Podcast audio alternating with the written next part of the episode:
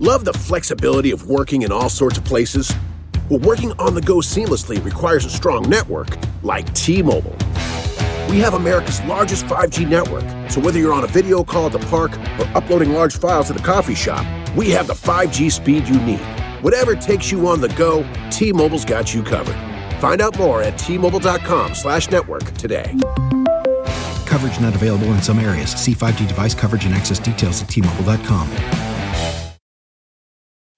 When you need mealtime inspiration, it's worth shopping Kroger, where you'll find over 30,000 mouthwatering choices that excite your inner foodie. And no matter what tasty choice you make, you'll enjoy our everyday low prices, plus extra ways to save, like digital coupons worth over $600 each week. You can also save up to $1 off per gallon at the pump with fuel points. More savings and more inspiring flavors make shopping Kroger worth it every time. Kroger, fresh for everyone. Fuel restrictions apply.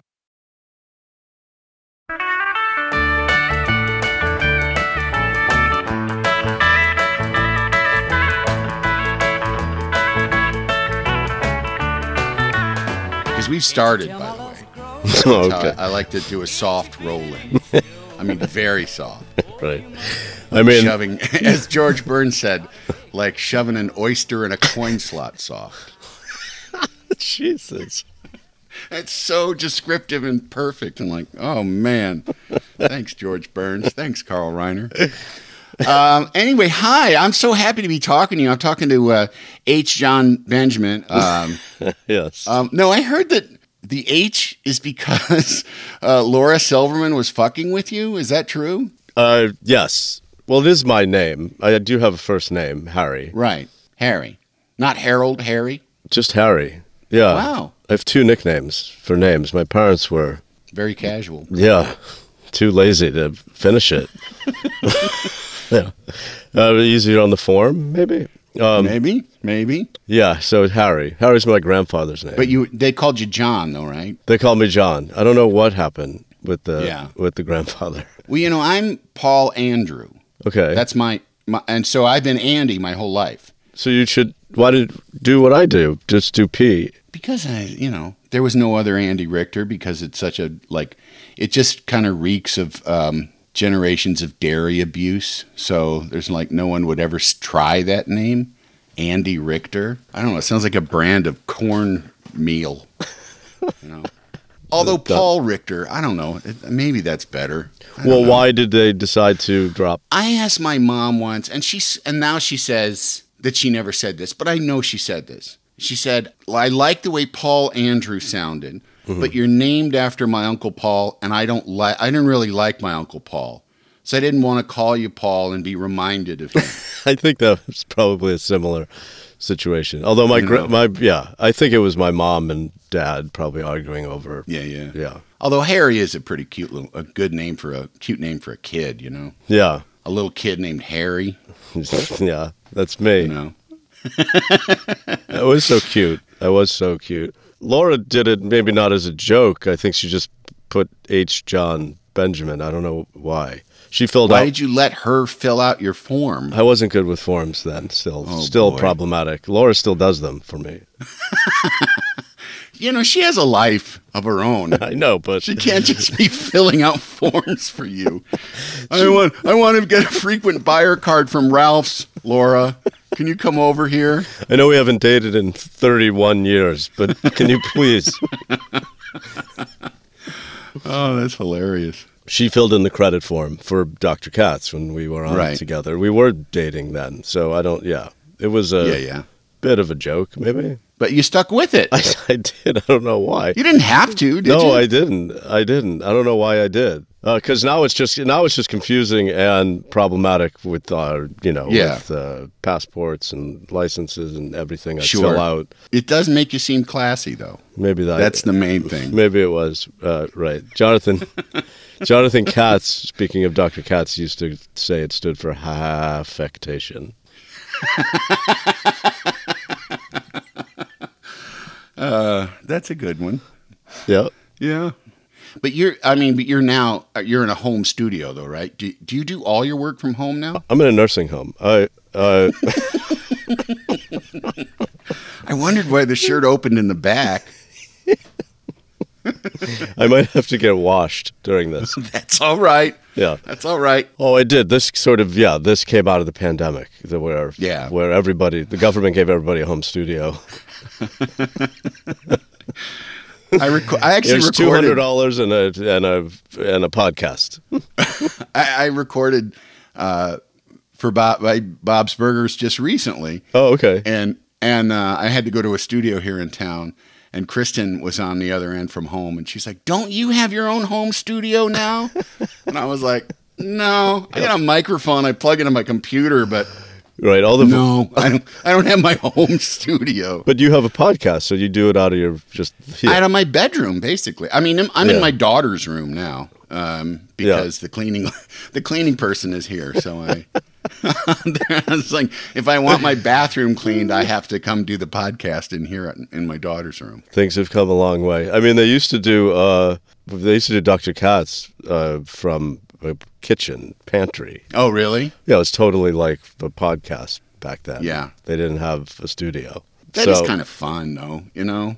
that was fun. I thought it was a fake show for like six months. I didn't. Yeah. because I was like I, that was my first job, and I couldn't imagine this was for real. I felt like the Conan show was a fake job for a while. Like for the first you were six months. I know, but I still I would do it every day. But then if I was out and it was on like on a TV above a bar, I'd be like, Nah, what the fuck am I doing up there? Right, that's true. That's still know. that's still a bit of a shock. But when you're when you're doing an animated show out of an old man's kitchen, you don't really know him that well.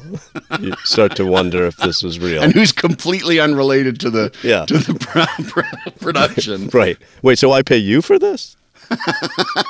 All right. Uh, yeah. You, you don't speak any English. 600 Really? Okay, here you go. I thought, I thought it was six hundred dollars a week for me, but it's for you. Okay, right.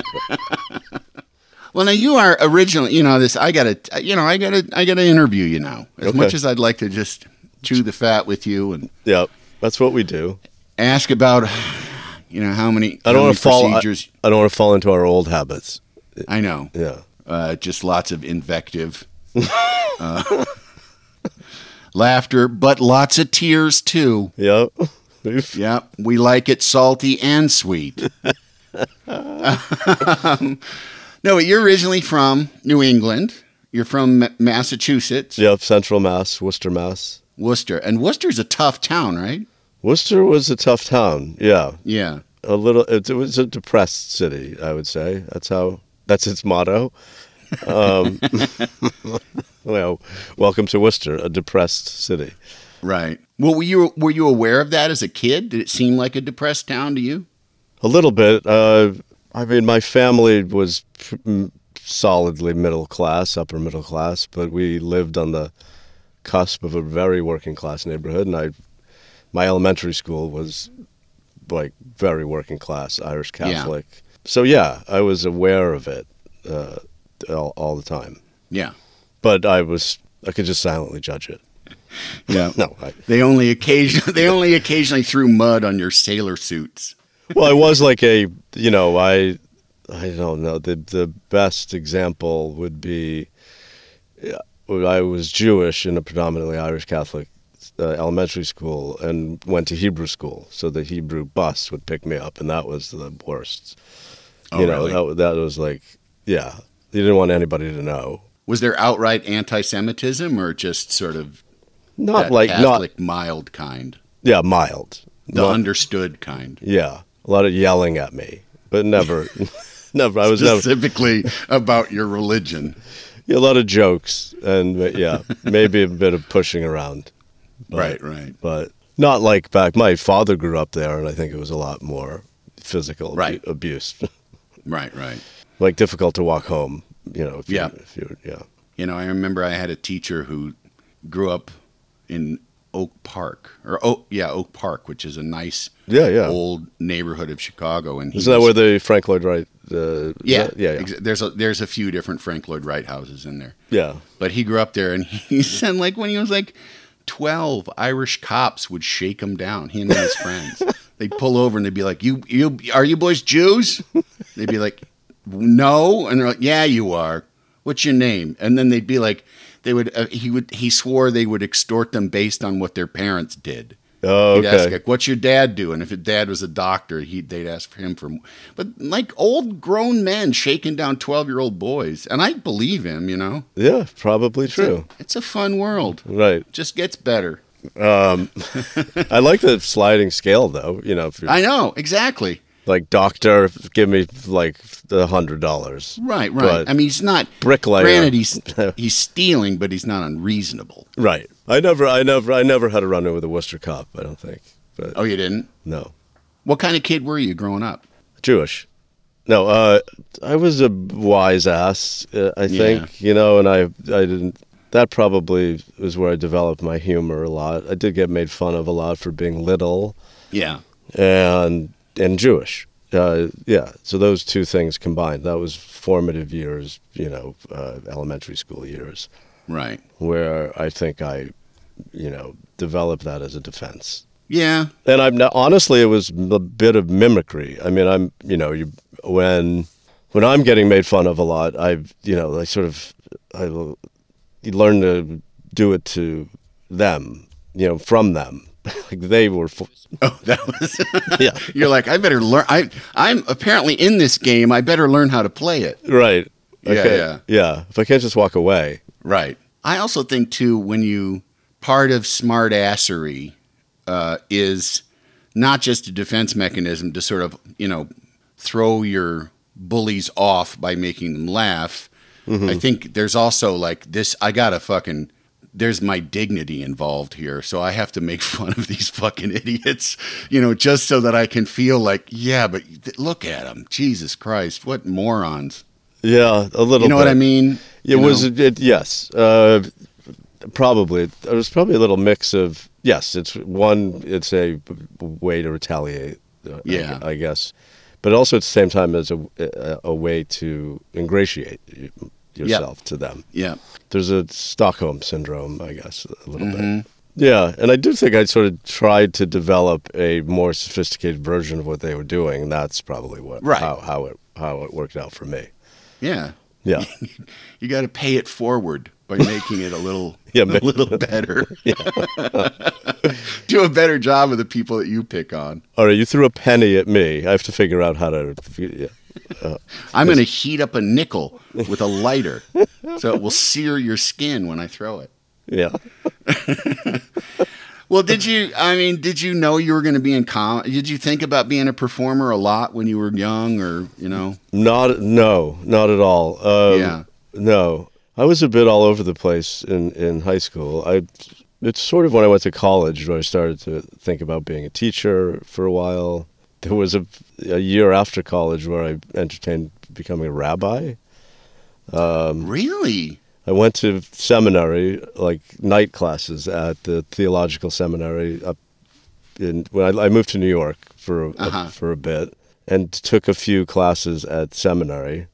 I don't think I ever knew that. Uh, yeah. As long as I've known you, I don't think. Have you ever mentioned that, or Um, maybe in a few interviews, like somebody Yeah, a- yeah. somebody asked, uh, but I was uh, yeah, and then I did go to. I finally ended up in graduate school, which I think was a, a stalling tactic for Yeah. figuring out what I, um, and then realized pretty quickly in graduate school that I I couldn't hack it. what was it about being a possible rabbi that drew I- you into it? I mean, I think I it was from family history, and Oh. um, you know, uh, one side of my family was fairly Jewish, practicing. They weren't Yeah. Orthodox, but they were conservatives, and my family were conservatives. That's a sect of Judaism, which is a little m- more uh, ritual to it. I thought you were going to say oomph, That Yiddish oomph. a little more zing. Yeah. So was it? But I mean, are you a religious person? Were you a religious person then? No, my my family was not particularly religious. We we were more, but there were mem- my father's sister's family were more religious. Um, so from them, I, I think. I, Yeah. Um, but I don't think it was I, that came and went pretty quickly. How did you feel while you were taking these religious training or this religious training? I liked I liked the courses. I remember Yeah. I remember uh, it was all interpreting interpreting Talmudic texts. Yeah. So it was mainly a literature course. You know. Right. Right.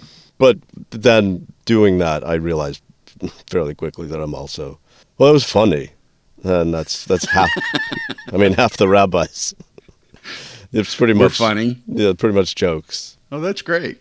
That's like a half a sermon, you know. Like Right, fill, right. Fill it with. I mean, my Yeah. ra- my rabbis that I've like that I knew were not that funny, but tried Right. tried very hard. You know, almost like failed comedians, uh, but interpreted the Talmud really well. Good with sound effects. NetCredit is here to say yes because you're more than a credit score. Apply in minutes and get a decision as soon as the same day. Loans offered by NetCredit or lending partner banks and serviced by NetCredit. Application subject to review and approval. Learn more at netcredit.com/partners. NetCredit. Credit to the people. Save big money on your next project with help from Menards. Move water where you need it quickly with a Barracuda sump pump. Sump pumps keep your basement dry when big storms hit unexpectedly. Get a half horsepower cast iron Barracuda sump pump on sale now through May 5th. Hurry into Menards and don't forget to check out our weekly flyer on menards.com for all the great deals happening now.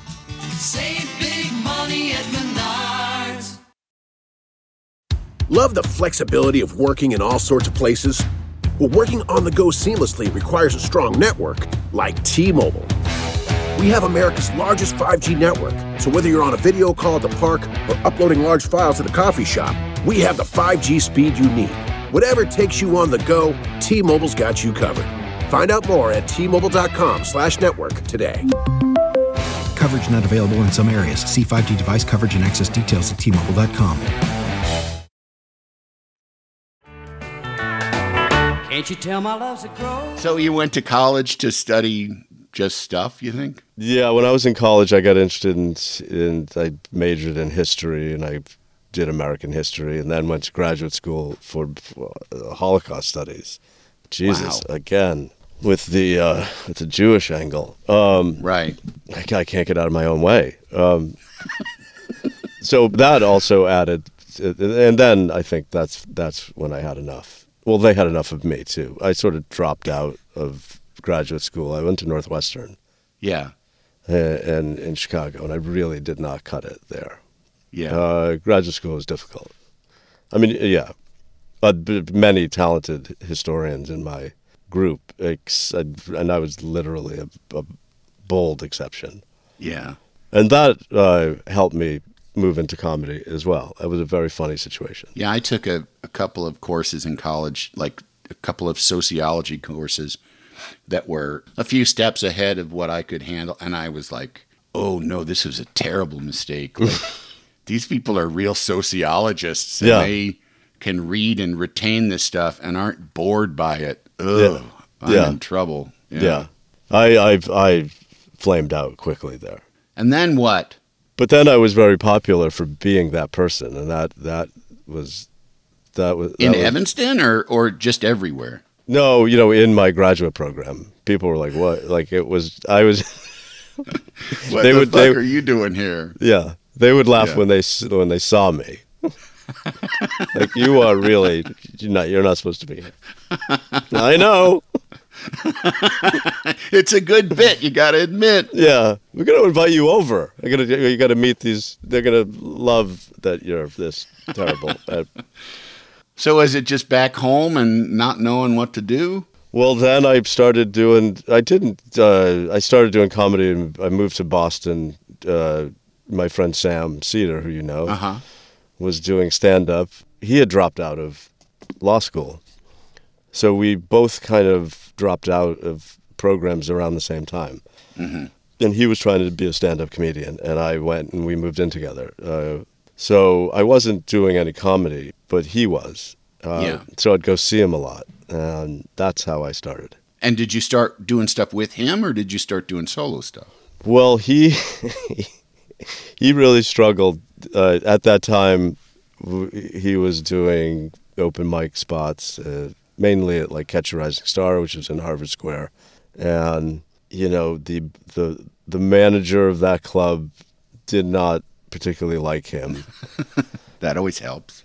and he did sort of struggle uh, coming up. He was um, uh, he had some jokes, but he also did a lot of meta stuff, and Yeah. he he wasn't having a lot of success. Because it was probably in the wrong place. Yeah. Yeah. Well, al- also the booker would like slot him like at like one ten in the morning. They'd be Oh. like literally, it would be. I'd come with him and sit at the bar and uh, wait for his slot, and he'd finally get on, and they were cleaning up the tables. Like he'd perform, he'd perform to nobody. Yeah, yeah. Yeah. And then you were so inspired. You're like, let me add it. Well, we did. I don't. I don't remember how we devised it, but I was. I think together we. I was like, kind of like you. You got to do something different, or it, it could have been him. I don't remember. Right. Uh, like you, you think you gave him notes? no, I. I think we just were like, what. What would work? Um, Yeah. And we kind of deconstructed his act, and that's how I got involved. That was the first time I performed. So we re we we reformed his act into a comedy duo called Sam, and every show was a reunion show. uh, because you know there was a backstory, you know these guys. and Right. We, we kind of got intro. We, you know we would tell the the host to introduce us as like these guys were a big deal and they broke up and, and this is a big. And then we'd go on stage and Sam would do his act, which was you know had also nev- you know always faltered uh, and I would s- bring a chair up and sit in the back and make a laugh whenever he told his joke on every punchline. and then halfway through, I would get up and throw a fit. Like this is the same bullshit as we, you know, before. were I don't, together, yeah, I don't yeah. want to do this. I sit back there and I. I, I laugh at your dumb jokes, and and he we started a big huge argument, uh, which would last for like three minutes, and then I'd storm off and that became the, a duo act that we would do frequently. And it started to go over people. I mean, because it is Yeah. still conceptual, and Yeah. I imagine you were still doing one o'clock in the morning. Uh, yeah, but it, it it caught on that bit. Yeah. you know that was actually in, in an era where you know you could have one bit, you know, Yeah. and you just keep doing it. Or in the world of stand up, you would have three to five minutes or Yeah. something, right? Uh, then you could open anywhere all across the country, and if you Right. develop that into fifteen, uh, then you would middle, and then or you know forty five, and you'd uh, you'd cl- you'd be the headliner. Uh, so we be, kind of became an opener that we would be able to do that bit. Oh, cool. Yeah. Yeah, and I imagine it's good to hire like if if you're a stand up, you know, that's like a middle guy who's doing you know closing on a regular night locally. It's like, yeah, this is like a little theatrical piece. This will, you know, fill out the evening nicely. You know what I mean? Rather than just another person standing on stage. Yeah. Yeah. And, you know, there were enough clubs where you could sort of tour around and that, that and do that one bit we had. Yeah. And then a sketch troupe uh, noticed us and br- like brought us in. So we joined that. Wow. And then that's how we, I sort of became more, you know, write and perform stuff more And did it had it been something that you've been wanting to do, or did it kind of creep up on you? It just creeped up on me. I mean, it, mainly it was osmosis. It was like Sam was doing it. I think he, he needed something to figure out how to make his stand-up career Yeah. work, work, and this uh, enhanced it. So, yeah, and then that led to a bunch of a string of different comedy. Well, not a string, but two different comedy troupes, and which ended up being David Cross's troupe cross comedy that we joined, and that had a you know that had somewhat of a following already in Right. Boston, so that was a big that was a big. And there's deal. other people. I mean, aside from David Cross, there were like other people who have gone on to keep working in comedy. yeah, yeah, the Yeah. me- a lot of the members of cross comedy went on to continue to do it and are Right. successful in comedy now, except for Sam. Sam went political. He did. Yeah, yeah. I mean, he's still Was that was that weird for you when he started? Just as a side note, was that weird for you when he started being so? Because he still is entertaining as a as a political commentary, and, Yeah. and he and he you know and it's and he's funny a lot of the time. But Yeah. was it weird when he kind of? No, not at all. I mean, I knew Not hi- at all. I knew him. He always had uh, one foot in comedy, even in college. I I had we went to college together, so that I I did meet him in college, and I also he's from my hometown, so I knew him prior. Uh, Yeah. We weren't friendly before college, but we got very friendly in college. And he was always uh, very political, ran for student office every year, Oh, and, and at the same time was very interested in performing comedy. He brought me into his radio show. He had a you know on the college radio show. So we were like, I was always kind of drawn. he was always like kind of bringing me along. Yeah. So I was sort of Yeah, side. for people who don't know, Sam Seder uh, is now pretty much just does, does a daily pod, uh, political Yeah. commentary. He has a daily political podcast. He used to be on that. I can't remember the name. There was like a liberal radio network for a minute that he was on daily. Air America. Air America, yeah. Yeah, But he's really good. he's at it. great. He's great. Yeah. I always remember. I always remember too because at the time that I started get because you guys then moved to New York, right? Did you both move to New York at the same time, or Not at the same time. I think I had gotten Dr. Katz, so I'd stayed. Yeah. I stayed in Cambridge for like a year, year and a half before I moved. right? And then he had moved on and, and continued to try and do stand up. I think in San Francisco with like Marc Maron, and Right. Uh, so we lost touch for a few years, and then and then I moved to New York. because in the early Conan years, it got to be, and it, as it always does with somebody in his position, it got to a point where it's like Conan's going to start producing shows, like he's going to be a TV producer. And one of the first things they ever did Oh, was yeah. you and Sam Yep. in Beat Cops. Yes. And I and I because I knew you guys at the time, and I knew when you were shooting it, Yep. and I you know I saw I saw it in the in the office one day, but then it would just what I always remembered about it was that you know then the late night show plays out the Tonight Show we moved to TBS and on the TBS stage like there was like parts of the stage where we never moved in. I mean for like 11 years there was a pile of boxes in a corner that were never moved and one of them there was a pile of old videotapes on a stairwell on the way down to the stage, like that never moved for 11 years. And on the top of that open box was Beat Cops. like just sitting there staring at me. So like every day I got to walk by and remember remember the pilot of you guys being beat cops. If I remember correctly, the premise was nothing ever really happens. Kind of. Wasn't it? Like Uh, a little. I think. yeah, that- they never really did any interesting crimes. No, they. I think Dealt that- with. Yeah, the, Sam made a version on his own. He was he was kind of ahead of his time. Really, he was started to make his own projects when it was cheap to shoot video, and I think Right. he would self fund. And there was like a self made pilot of of that. And were you in both of them, or were you yeah. in? So Sam made it, you know, much like an indie film. Like he made a he, Sure. he made his own pilot. I remember it being funny, but I just it's also Yeah, I don't remember the second one so much. The first one, the premise was there were two cops who were uh, desk jockey cops, like never Yeah. never went out, and then the mayor of New York uh, wanted to put more cops on the street. You know, a, a tough on crime mayor, and they sent these two guys out there, and so we were just fumbling idiots walking around, yeah, yeah. being like, we don't, I don't, we don't like this. It's too It dangerous. writes itself. Yeah, right. itself. Yeah. Look, I'm not talking about Sam Seder anymore. Enough. It's enough. Yeah, I, I agree. Let him come on.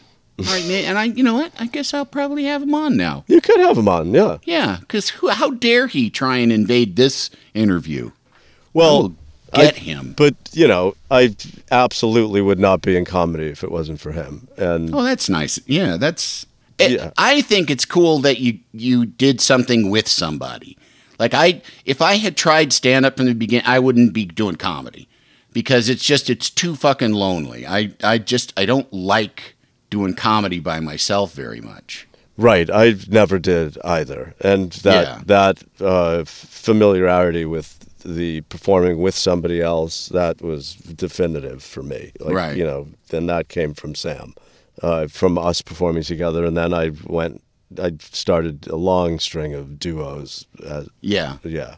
Now I want this actually brings me to something that I was I because I wanted to talk to you about this because um, you know I got to know you. You used to do a bunch of you did a bunch of bits on the on the Conan show with us. Yeah. But I think I knew you before that. I just knew you from churning in the same froth, you know, at that time in New York and Yep. meeting different comedy people. And you knew people that worked on the show, even from back in Boston days. Mm-hmm. So we just got to know each other. And I, you know, liked you from the minute I met you, and we became friends. And as, like, after I left Conan, there were like different opportunities where I had, you know, like I actually had a chance to like cast people in things, like recommend people in things. Right. And I used to recommend you all the time, and you would never leave your apartment. You would, you I would Well, be in LA. Totally true. I and d- I, well, it was, I mean, it was somewhat true. And it was kind of, in a way, enviable. Like I was, I kind of found it fantastic. But I know there was at least one, if not two times, that I was in LA and was like, hey, come, they want, they're interested in this. And you were like, uh, I'll, ta- I'll put myself on tape in my apartment for it. And then at that same time, you told me a story once. had a I- I really, I, had a nice apartment.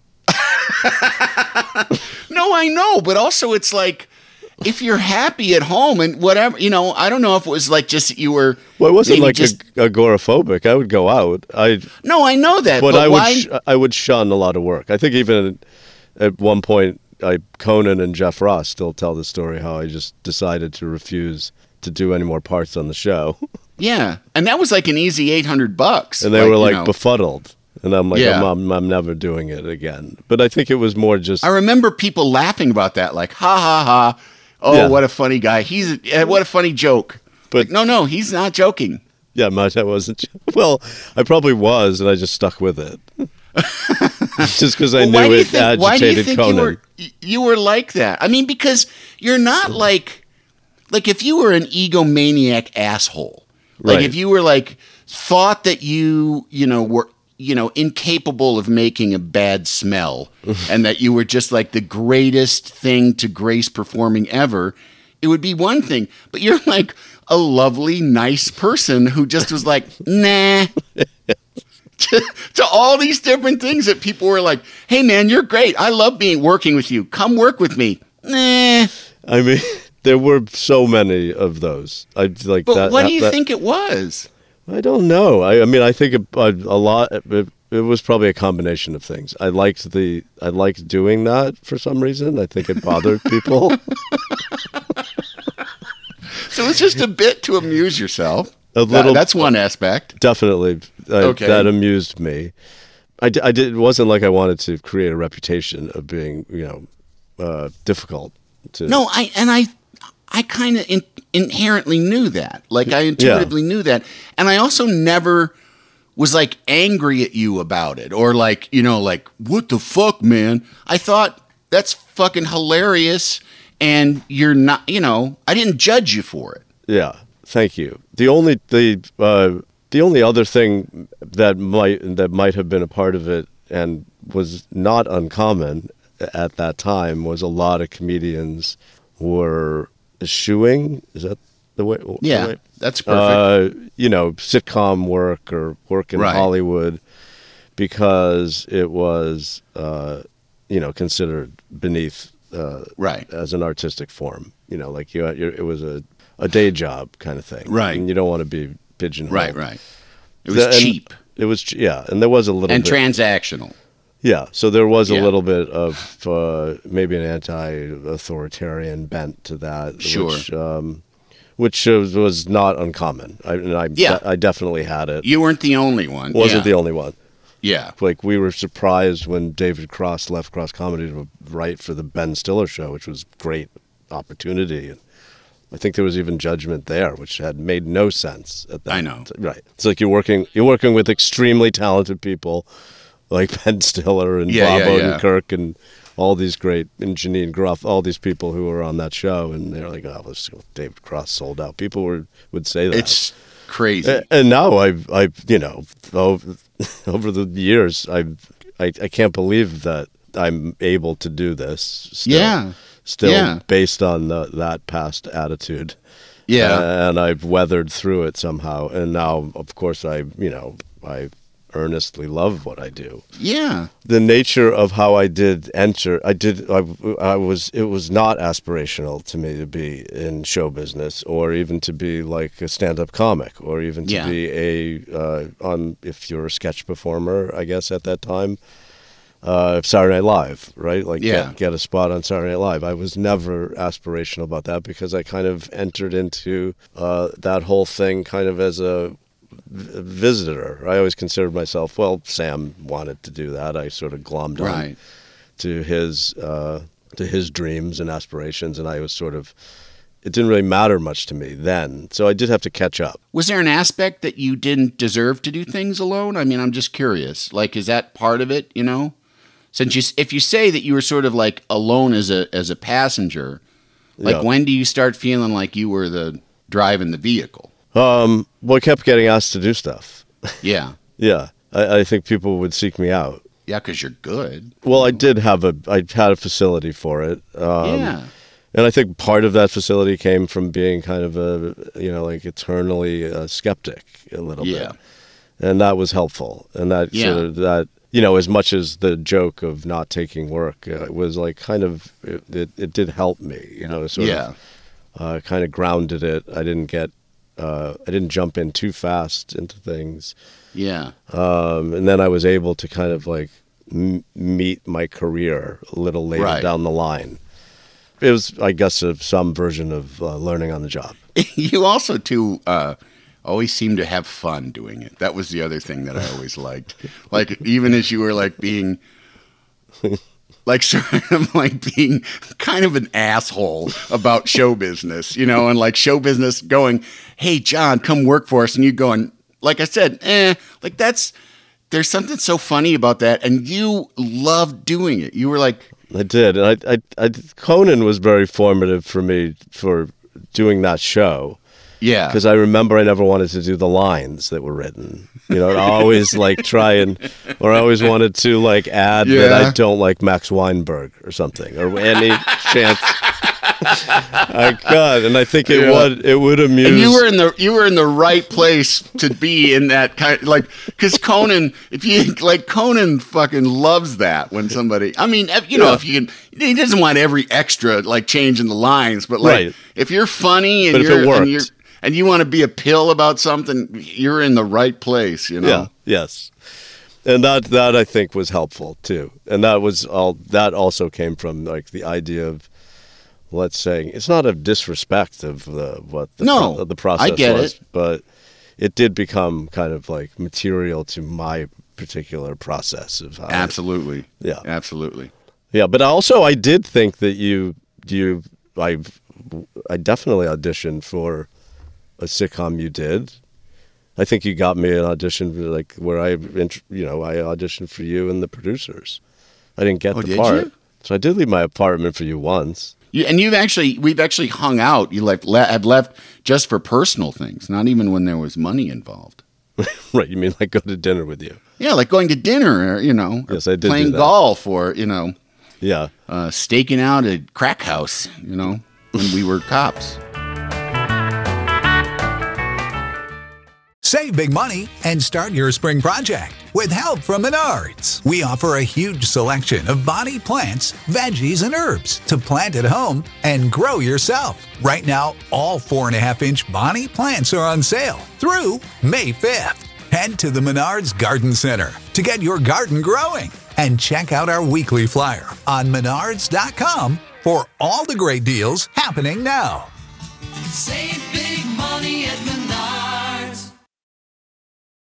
Love the flexibility of working in all sorts of places? Well, working on the go seamlessly requires a strong network like T Mobile. We have America's largest 5G network, so whether you're on a video call at the park or uploading large files at a coffee shop, we have the 5G speed you need. Whatever takes you on the go, T Mobile's got you covered. Find out more at T-Mobile.com slash network today. Coverage not available in some areas. See 5G device coverage and access details at tmobile.com. Can't you tell my love's a growing? I don't know if you remember this story, but I will always remember this story about a time when you were in LA doing meetings and the the time when you suggested the seduction of Joe Tynan? oh yes, I think. Do I you remember that? Vaguely remember that. I remember. You were here and you were promoting.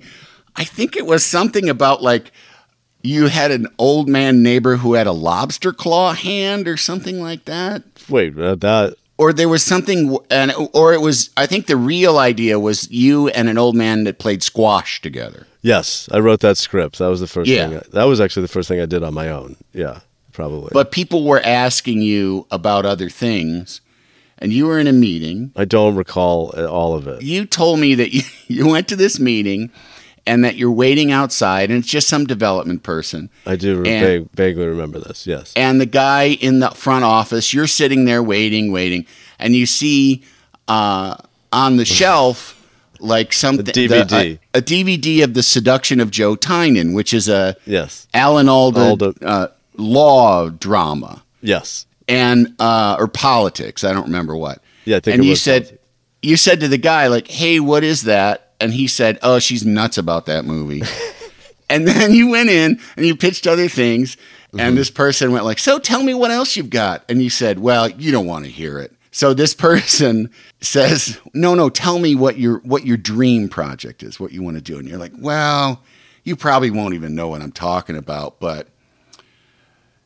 There was an Alan Alda movie called The Seduction of Joe Tynan, and it has been my dream to make a television show based on it. Yes. And this person went fucking bananas. I know. Like I- got super excited and was like, "We're going to make this happen." And you were just Totally. around. Yes.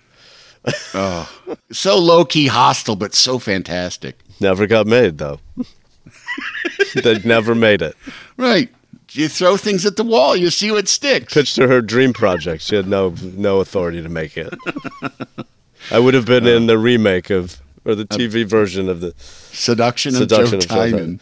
I know there was another story that I pitched. I I believe Mash. I must have been in on an Alan Alda kick because I know in a general meeting right. I pitched Mash 2000. I remember I I did that, and the person was completely befuddled because she was like, "Well, there's no Korean War." and anymore. What does that matter? And I was like, well, they some stayed in the MASH unit. and, Intense. and Alan All Alda these would- years. And Alan Alda is, would be in it and call from Maine, you know, where he lived. From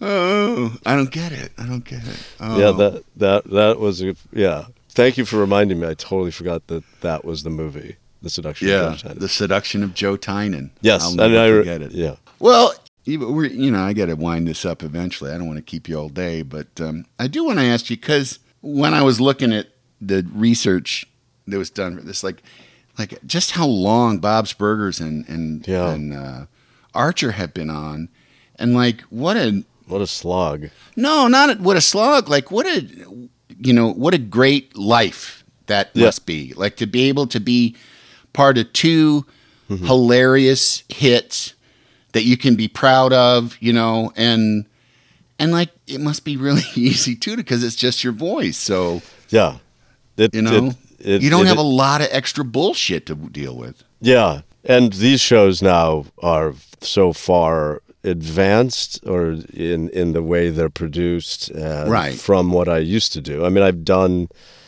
you know, even with Loren Bouchard, three or four animated shows, and those were a lot more harder to do. It was such a smaller, leaner group of people. There was less writers, uh, lots of improvisation, a lot of a lot more work for me than there Yeah, than there is now. than there is now. And now it is really just like a comfortable job, both of them, and the shows really just sort of operate so efficiently.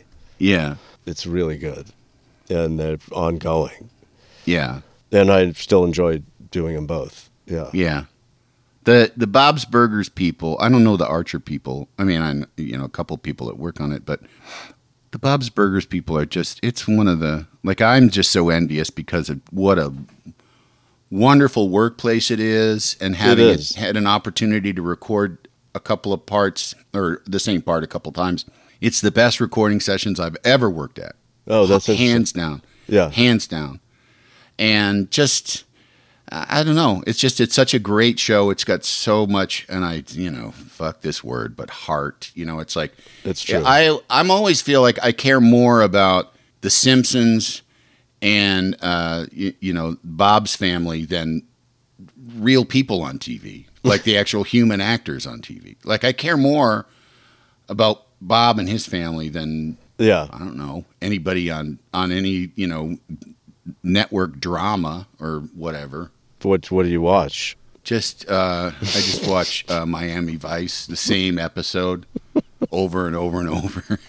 Yes, but you It's the- people it's the learn to love them.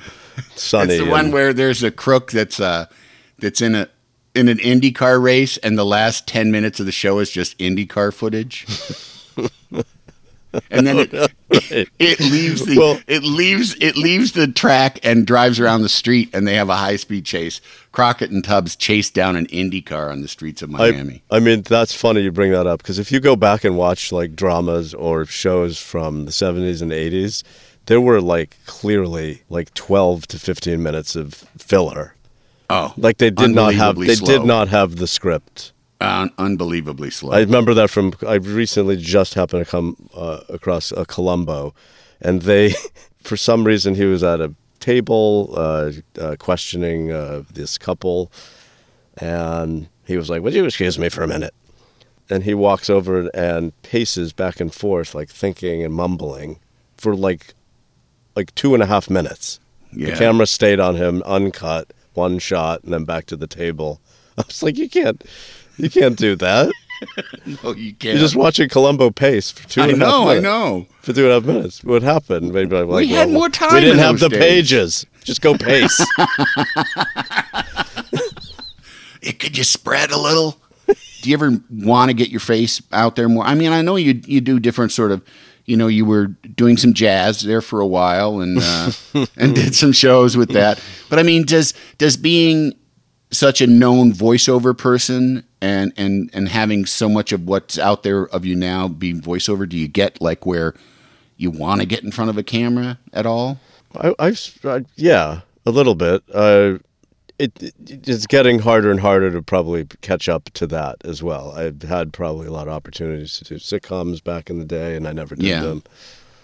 And again, it's very comfortable to do the shows I'm doing now. But I'm always, like, I, you know, always. I don't audition very much for live action stuff. Yeah. Uh, and then maybe the pandemic hit, and um, I certainly didn't uh, do anything during that time. So right.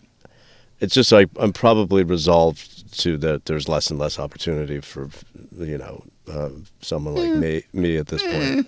You never know. But if the uh, if a, honestly, if like a project that I was in, interested came along, I would I would probably turn it down. That's gonna No, no, that's that's gonna No. be on deadline. deadline no. on I I would I would Yeah. do it. I would do that. Um, you did, know, I- did the pandemic make you want like make you antsy? Did it make you kind of yeah. You know, like did the pandemic make you be like, you know what, I really do want to go out and get other jobs? No, 'Cause I'm it, sick of it being was home. it was Oh, the more opposite. It was more the opposite. Yeah. Oh wow. Yeah, and uh, yeah, I became very isolated and and, Right, right. and kind of enjoyed it, Right. which uh, my psychiatrist is worried about. Well, I didn't want to say anything, and I know people can't see this because this is all audio, but your fingernails are like eight inches long and yellowed. They're like, I know. and your it looks like you haven't cut your hair, your beard in in months. No, but I I uh, frequently speak to my DoorDash uh, dasher, DoorDash therapist. my DoorDasher when and I, even though the smell is overwhelming through the crack of the door. He, he or she, you know, Yeah. are very have been very nice. Uh, Yeah, it's just out of concern, out of just human concern for this poor thing. Yeah, and an occasional uh, an NYPD officer will come and do a house check. People think there's a hundred dead cats in there. Oh no, no, it's just me. So, uh, what what are you looking forward to? I mean, you know, any big plans in your future? Well, from that, I feel like, oh my God, that yeah, I feel like I'm on my way toward that. So I'm looking forward to All right. a, a life of complete. I'm honestly like, uh, it's been a pretty heady year. I, uh, my kid went off to college. I Oh my goodness. uh, that, knew that that that came at the end of the pandemic, and that's Yeah. end- that's it's. Uh, so there's a weird that's a weird time. Uh, the like like you said, this career sort of my career is He's, continuing. he's close though, isn't he? Isn't he on the East Coast? yeah, he's upstate. He's like Yeah. uh, maybe like four hours from here. Yeah, yeah. But but he doesn't come around much anymore. Why would he? no, uh, no, he was around for the summer, um, uh, off and on.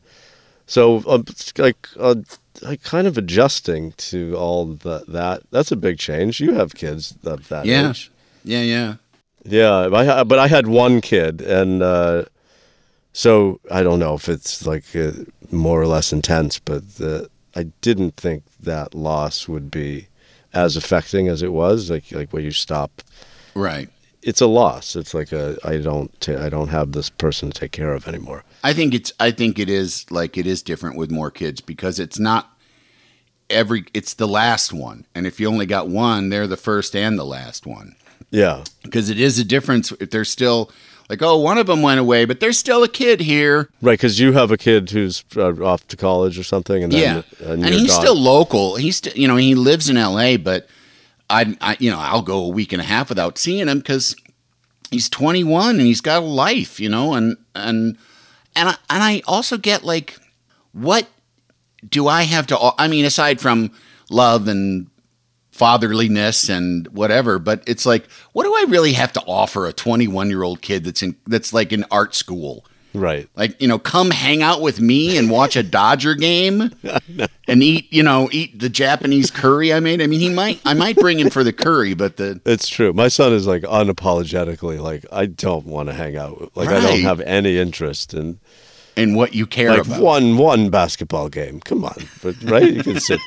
no, no, no, no. Yeah. no. I'm Yeah. gonna I'm gonna hang out with my friends. Yeah. And I, and in one sense, I wouldn't want it any other way, but I am kind of been feeling like with my son, because my daughter's a junior in high school, but with my son, definitely feeling like, oh, so that's it, huh? You're just gonna, Yeah, you just take off. grow up and go live a life like an adult, huh? Okay. Yeah. I do think there's like not not even a joke. There's a tinge of resentment that people feel in that Yeah. moment. Yeah, like you're like, what the fuck? Yeah. Just when I was getting just when I was getting comfortable with this. hung out with you when you're like seven to fifteen. Right. Like, you were not great to hang out with. Yeah, like when you were 3, you were fucking boring. yeah. If you show- Boring. yeah. If you show me another TikTok video that I could care less about, I have to pretend that I enjoyed it.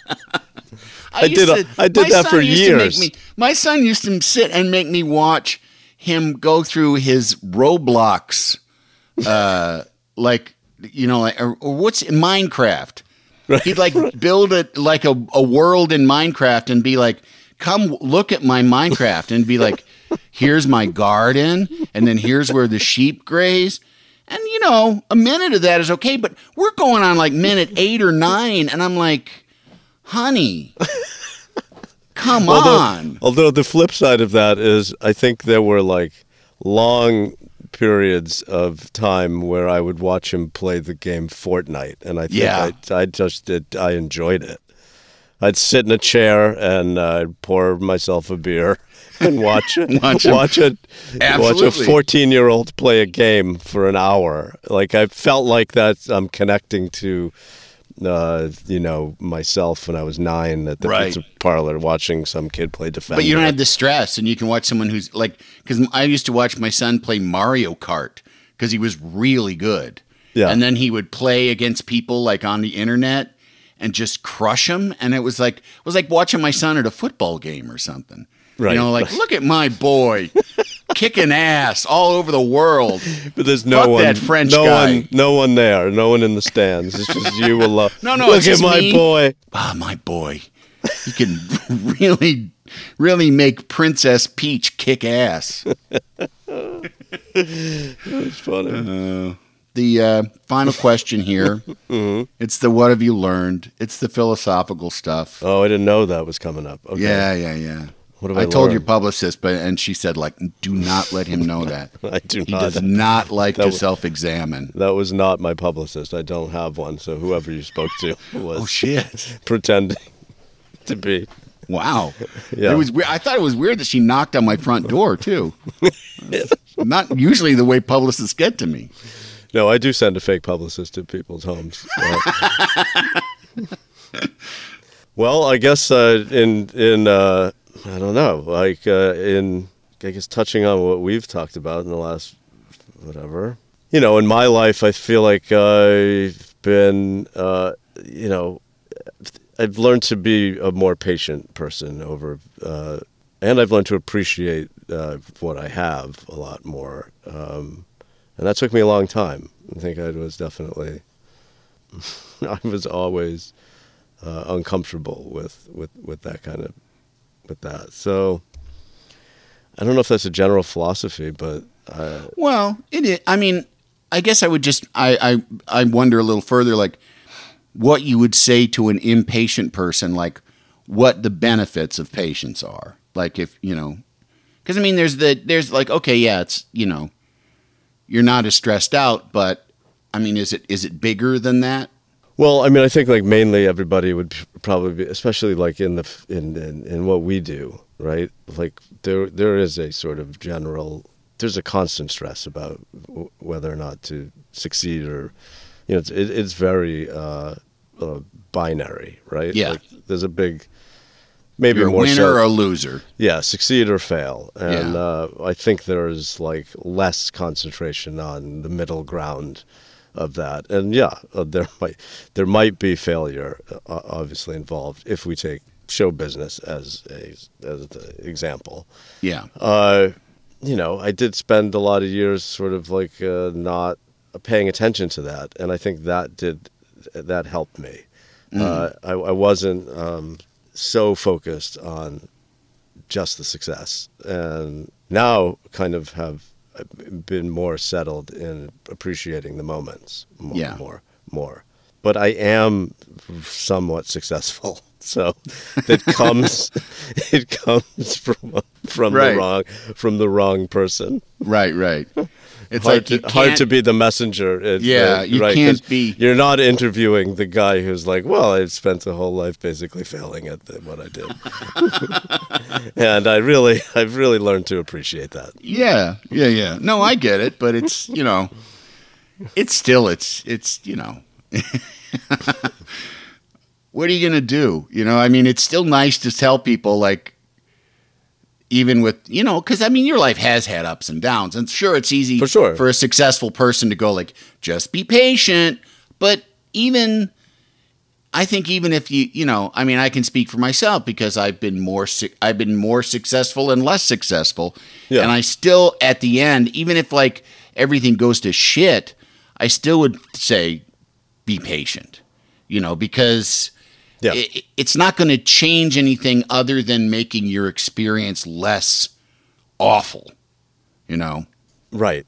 Yeah. I think that in particular, with uh, whether they be small failures or larger failures, uh, those take their toll on, on anybody, and it is a it's a tough. It's not easy to just tell someone to be patient about that, Right. but I do think that would be the general philosophy that I've learned o- over time. Like it's like let that sit. Yeah.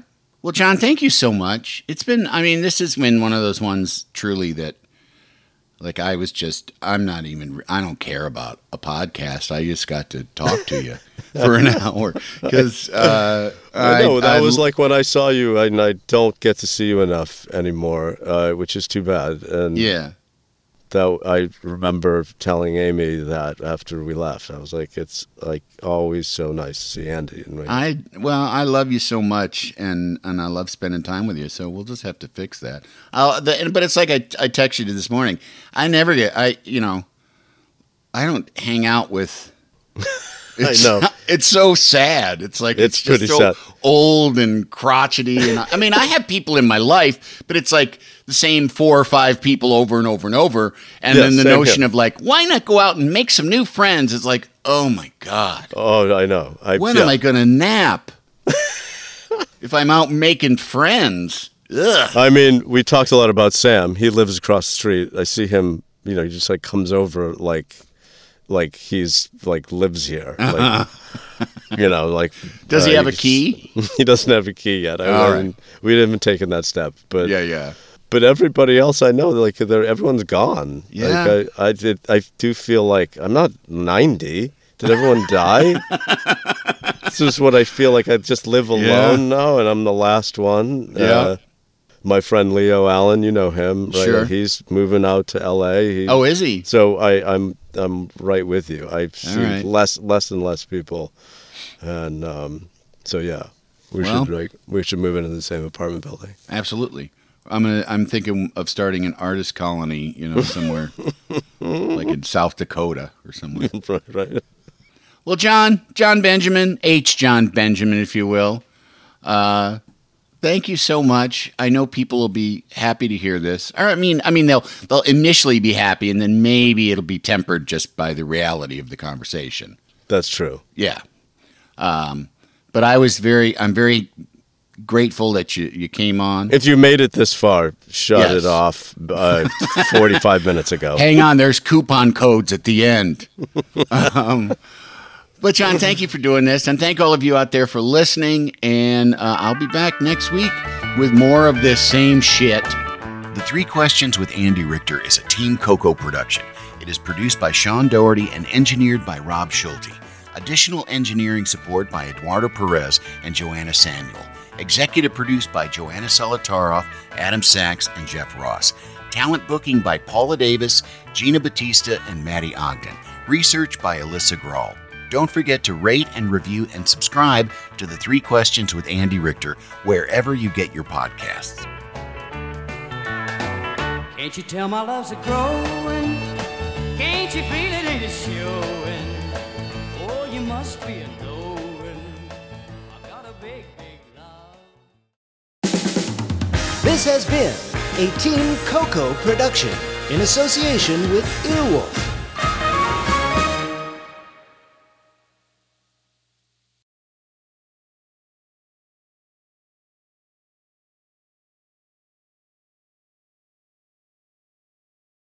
Love the flexibility of working in all sorts of places? Well, working on the go seamlessly requires a strong network like T Mobile. We have America's largest 5G network, so whether you're on a video call at the park or uploading large files at a coffee shop, we have the 5G speed you need. Whatever takes you on the go, T Mobile's got you covered. Find out more at T-Mobile.com slash network today. Coverage not available in some areas. See 5G device coverage and access details at tmobile.com.